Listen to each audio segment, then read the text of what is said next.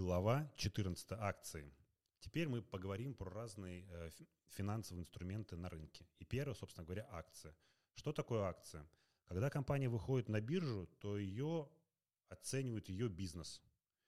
И акции – это вы покупаете как бы часть компании, то есть вы становитесь, скажем так, ее мини-акционером. Поэтому, покупая любые акции, вы покупаете долю в той или иной компании.